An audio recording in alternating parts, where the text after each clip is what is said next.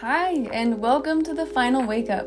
I'm your host, Madison Palica, holistic health coach, certified HeartMath mentor, published author of a number one Amazon new release, and creator of ebooks and courses that help you become the best you possible. I am passionate about bringing light to a world full of darkness and confusion. After becoming deathly ill, as well as severely anxious, and having doctors give me no solutions, I had to find my own way to health. I was mind blown by the things that I was finding, and I became obsessed with helping other people find health and happiness outside of the system, too. I'm here to help you become happy and empowered so that you can also live a life full of meaning. You will love the final wake up if you're ready to dodge the traps that this world has set for you. If you want more, you can head to my Instagram page at madison.palica. Join my club at the link in my bio to be the first one to know about sales, product launches, life updates, and to get early access and discounts. And now, on to today's episode. All right, welcome to the second part of this course where I am going to be telling you my story. And I'm so excited. I honestly feel like a lot of this is just like from a past life. And so going over all this stuff again was just like bringing up all these things that I had totally forgot about. And I can't believe that this is the person I used to be. It's so crazy. I cannot believe it. And I have no idea where my life would have been if I had continued on this path. So let me start literally from the very beginning. I was born in Utah.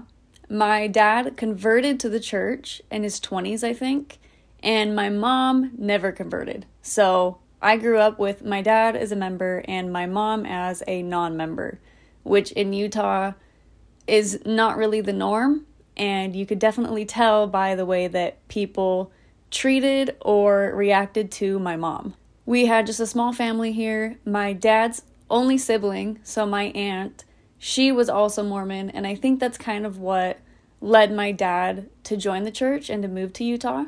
My sisters and I were all baptized, and my mom actually did come to church with us, at least for the younger part of my life. She would come to church with us. As I grew up, I was really heavy into dance. I danced at a studio, so I remember I would have dance like every night of the week. It was really intense for a little kid, but it took up so much of my time, and because of that, I couldn't go to the Wednesday night activities. Uh, was it called like mutual? Uh, I don't know. Maybe there's a different name. I can't really remember anymore. But that was the very first time that I specifically remember ever receiving negativity from people in the church, but more specifically, my own friends, where I would get on the bus Thursday mornings and it would be like, We didn't see you last night. Or like, Where were you last night? You missed again. And that was just so foreign to me my parents weren't really the type to like force us to go to girls camp or to do trek. I never did any of that kind of stuff. And because of that, that was another negative reaction from my peers. Another specific instance I remember was wearing a bikini to what is it, activity days, achievement days, like the little girl get together once a week or something. We went swimming and I showed up in a bikini, not thinking anything of it, and all the other girls were in one pieces, and I just remember getting these weird looks and feeling so ashamed. And I was just a little girl at this point. It was honestly just really confusing. And then came baptism. So I actually got baptized at nine years old because, again, I had dance all the time and I could never find a time to actually schedule my baptism. And I don't necessarily remember getting like negative comments or anything about this, but I just remember feeling left out that all of my friends were baptized eight years old, and here I was a year later, still not in that little club. And I was excited to do it. Um, mostly, I just had fun, like practicing with my dad, doing this, and I was so excited to have a little party in a white dress. I remember I loved my baptism dress. It was awesome. So, as we started to get older, like entering into my teens, my oldest sister's probably, yeah, in her 20s by now. we all start dipping out of church earlier and earlier. Uh, we celebrate the days that my parents say we don't have to go, or I remember faking sick or pretending like I was still sleeping so I wouldn't have to go. And if there's ever time we didn't have to go, it was like celebration, or even like if we did go, the only reason I would is because, well, one, when I was younger, after church, my dad would let me drive his car home, and that was exciting. And then the other reason was that as I started to get older, I knew that after sacrament meeting, we would go get Taco Bell.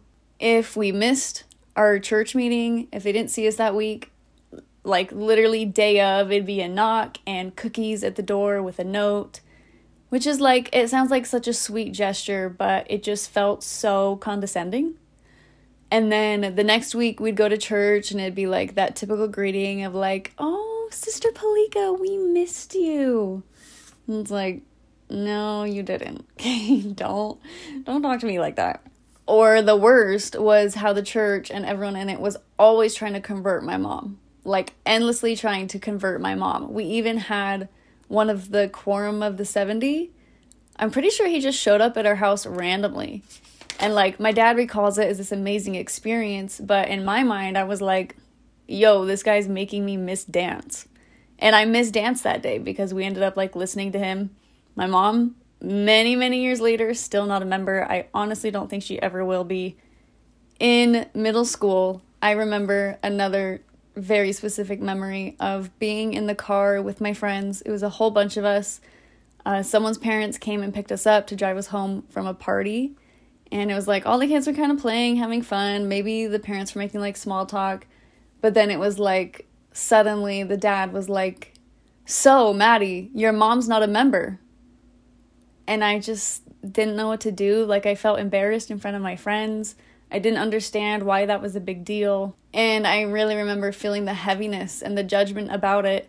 And I told my parents and it upset them too. It was like why why is a parent having that type of conversation with a kid in front of their friends. Uh, time goes on, I go to high school, never take seminary. I went to church less and less.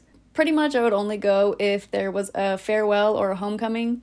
And it'd be like you see your friends in in sacrament meeting, and then you peace out and you go get free food. Loved that. But still, even as much as I was skipping out on meetings or not going, it was still what I believed because it was all I had ever known in my entire life. And I even was one of those judgmental people. Like, I remember I would see people who came home from their mission early, and I would be like, oh, like, wonder what they did. Like, they're not worthy. I could never marry them. I had no concept back then of like a mission being basically two year free labor where you're paying. The missionaries and their families are paying the church to go do like slave labor for them for two years straight. And back then, they weren't allowed to talk to their families or do any of that. They didn't have the technology, no iPhones. Like, no wonder people came home early. I would be miserable and depressed too. But all I knew personally was that I hated the culture. And I could see just this like specific life routine that everybody followed. And I didn't want any part of that. Like, the you're born, you get baptized, you go to the temple, you do baptisms for the dead. You either go on a mission or you wait for a return missionary. Immediately, like 20, 21 years old, you get married in the temple, you get sealed, you have so many babies, and then you raise your babies in the faith too. And then those babies continue the, f- the future of the church and continue with their tithing payments, right? Without a second thought because they've just been born into it. And just like me, it's all they've ever known. And for most people, it's all that they ever will know. So I personally decided to go out of state for college because I was like, I do not want to get caught up in this routine. I got to get out of here. So I went to TCU, Texas Christian University, totally alone, and it rocked my world. Complete culture shock. Foundation ripped away from me. I had never experienced anything like this. So much partying, like lack of morality. I didn't fit in there. People thought I was weird. When they heard I was Mormon, they thought I had two or more moms. And I just felt like an alien, like I had landed on this whole new planet and I was so confused. Also, before I even went to college, I really wanted a patriarch patriarchal blessing because I just wanted spiritual guidance. Like I knew I was going on this journey by myself. I wanted guidance. And my bishop, because he hadn't seen me at church, which I personally felt like I was going to church a lot, but it was just at all these other wards because it'd be a homecoming and then a farewell and then a farewell and another farewell and a homecoming. So he didn't see me, but I was going to church and I genuinely wanted this spiritual guidance but I wasn't worthy enough. So I didn't get that blessing, even though I really felt like I needed it. So I went to Texas, like expecting that maybe outside of Utah, I would finally be able to gain my own testimony, like a real one that wasn't just based off of what my community was saying and not just based off of the same worded testimonies that I would hear every Sunday in fast and testimony meeting. I ended up getting this liberal boyfriend and this is when like gay marriage was in the heat of social debate. And I remember him pressing me on things like, Do you believe in gay marriage? And I'd be like, No. And he'd be like, Okay, well, why? I'm like, because my religion, like, we don't believe in gay marriage. And he'd be like, Okay, why? And I came up empty. And I had no idea what to say. I was blank. And I started realizing one, I barely know what it is I believe in, but two, the things that I think I believe in, I don't even know why. I don't even have a reason to believe these things. And that was when my Mormon foundation really started to crumble. But even then, it was like I still considered myself Mormon because I didn't realize that it was a set of beliefs that you're supposed to have as a person. I just thought it was an identity. Like, oh, I was born Mormon. Hey guys, I just wanted to pop in really quick and let you know that Baby Steps Fellowship is now open. This is a exclusive Facebook group of baby Christians, people who need community and structure on this new spiritual path. This exclusive group gets access to five amazing features. A once monthly underground church held on Zoom where we can all connect, weekly Bible study challenges like a Bible book club, We'll all be on the same page and then we can ask questions and discuss what we're learning all together in the same place. The third feature is monthly biblical topics of discussion, things that get highly distorted or taken out of context, so we can all dive in to know what the true meaning really is. Fourth, we're gonna have a testimony spotlight. This is a chance for each one of the members to have the spotlight on them to share their story and to get love and prayers. And finally, it's an amazing community of other baby Christians to learn and grow with. You can sign up at the link in my Instagram bio or DM me if you have other questions. And back to the episode. So I started doing more research. Um, I came across things like the Mormon Stories podcast, CES letter, and the more that I started learning about the church and the more I disagreed with them, and inevitably started agreeing with my liberal boyfriend, right? I started to fall away. I started to question my faith, and my foundation started to completely crumble to the point where I was just free falling with absolutely nothing to grasp onto. And there was nobody who was going through that same experience as me, at least at that time. There was almost nobody I knew that had left the church or had even questioned the church. So I felt so alone and I was so deeply depressed inside. And this was happening to a girl who, in high school, wrote down her five year plan to marry a hot return missionary surfer boy in the Salt Lake Temple. Like, I cannot believe, like, who knows what I would be doing if I had never left Utah. That probably would have come to pass, and that's so scary. So, by my senior year of college, I was pissed off that I had been lied to by people I had trusted, that I'd been lied to by an organization that comes in the name of God, right? And I was pissed that people were so in denial and so unwilling to look at the truth, but even more pissed that an entire community had been completely manipulated and deceived into devoting their entire life to this false, dark, deceptive religion and that they would never question it because they had been that effectively brainwashed. I seriously couldn't believe it and I was so angry for a good amount of time, but eventually other people around me started coming to the same conclusions. So after senior year, I got really sick I'm sure that the depression and anxiety from the faith crisis for sure had something to do with it, but I was a mess and I literally couldn't do anything. I had to come back to my hometown that I swore to myself I would never, ever, ever return to, never live in again. Here I was back in Orem. Uh, but I mean, God just has his mysterious ways. So I started doing all this research on health and just like trying to heal myself. And a lot of the stuff I was learning was blowing my mind. Like the way that our bodies are designed, the way that the earth and the environment is designed, the way we interact with each other so perfectly led me to the conclusion that, okay, like even if, even though the LDS church is a false church, there has to still be a God. Like there is too much evidence, too much precise design in this life and in this planet, in this universe, for there not to be some God, some loving, creative designer. At this point, though, I had recognized that something is deeply wrong with this planet. And maybe you followed me on Instagram or watched some of my like Facebook posts or whatever, but I still even refer to this planet as the matrix because there's all these like nefarious systems that we are trapped in and slaves to. And I just could recognize that everyone on this planet is suffering. Everyone has anxiety, everyone has depression, everyone's struggling with mental health and suicide. Like something is literally wrong with this place. So even when I was lost and confused, I still had this faith in the belief of a God. And I personally was going to make it my mission to bring heaven to earth.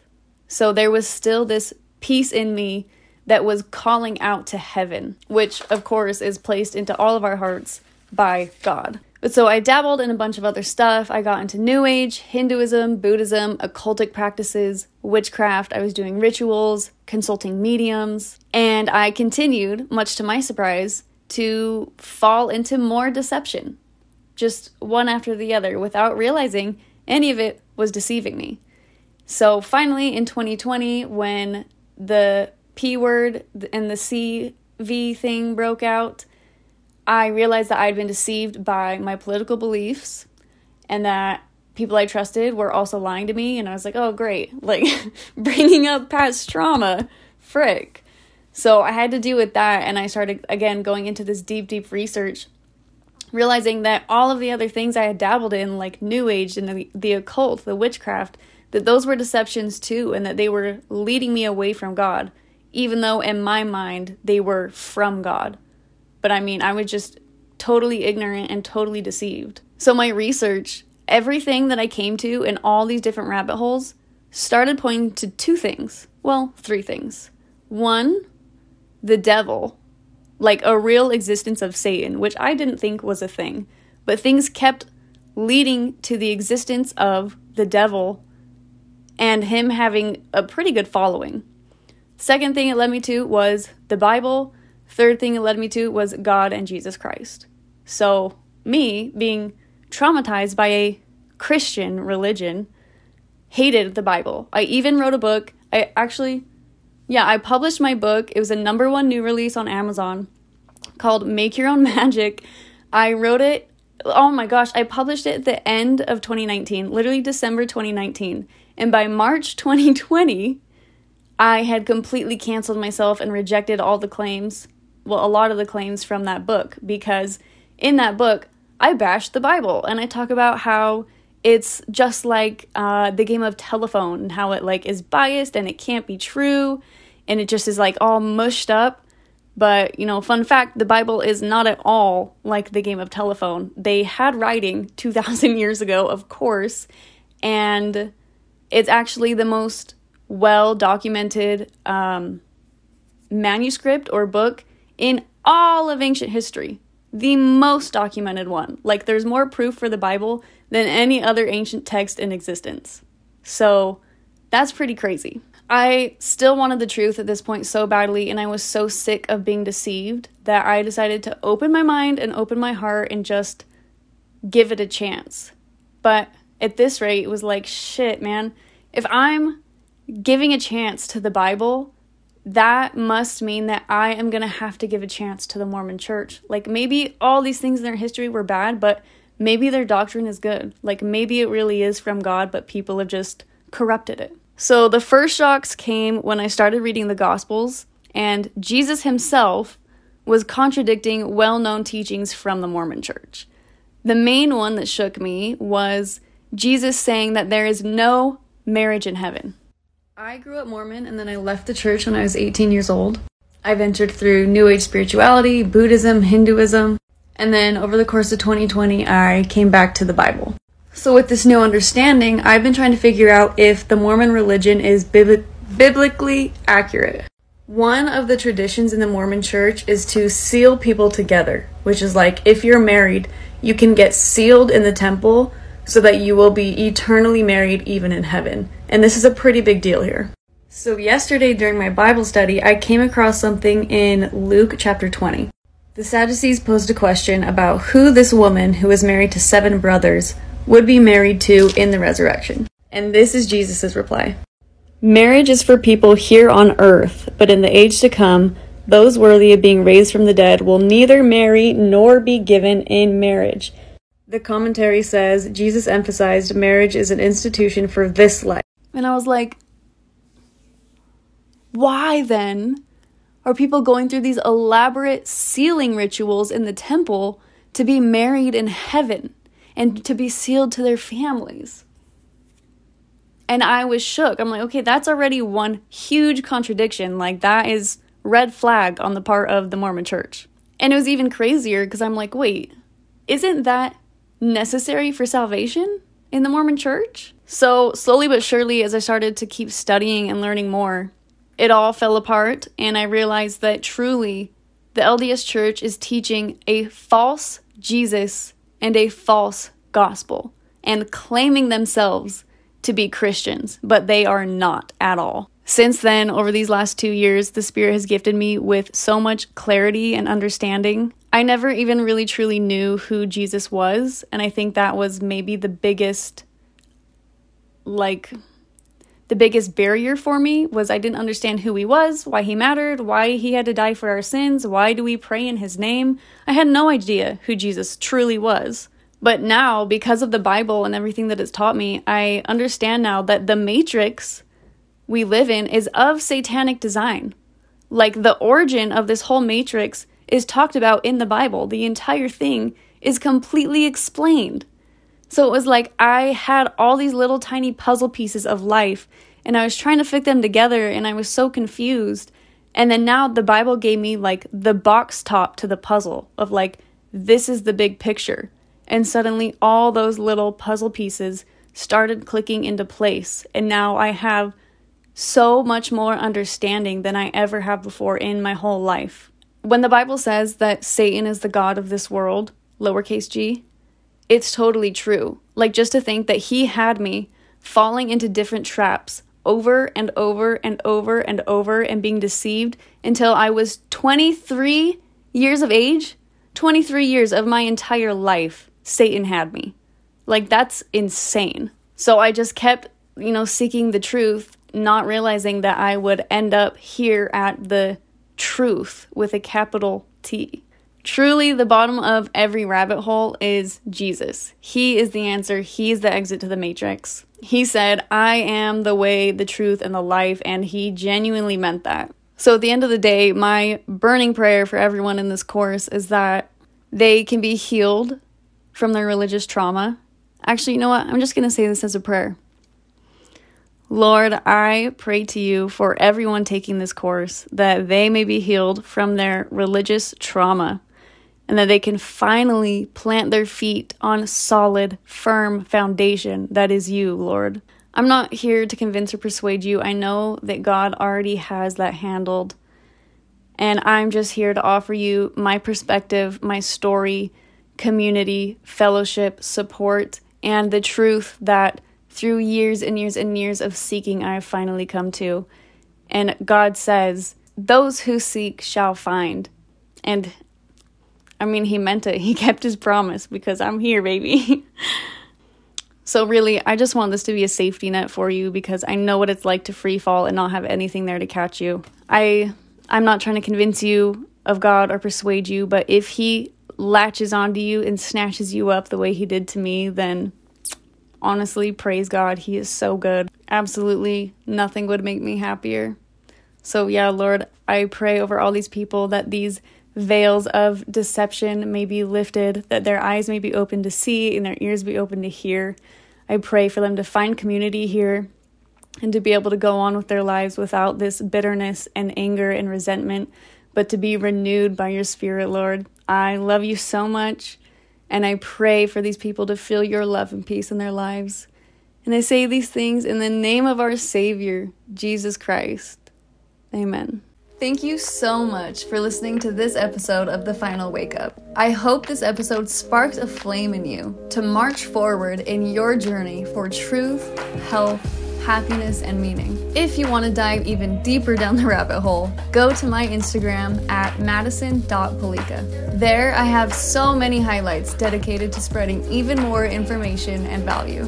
You can also join the club with my email list, linked in my bio, to stay up to date on all the latest news, sales, and new offerings. Or if you want to talk to me personally, please send me a DM. I would love to hear from you. If you love this episode, please subscribe, rate, and leave an amazing review. Bonus points if you share this to your story and write what you learned. Tag me in it so that I can connect and see how this has actually helped you. If you know somebody who would really appreciate this or somebody who desperately needs to hear what I talked about in this episode, please send this to them. Together, we can bring light to this world full of confusion and help people thrive. Thank you, and see you next time.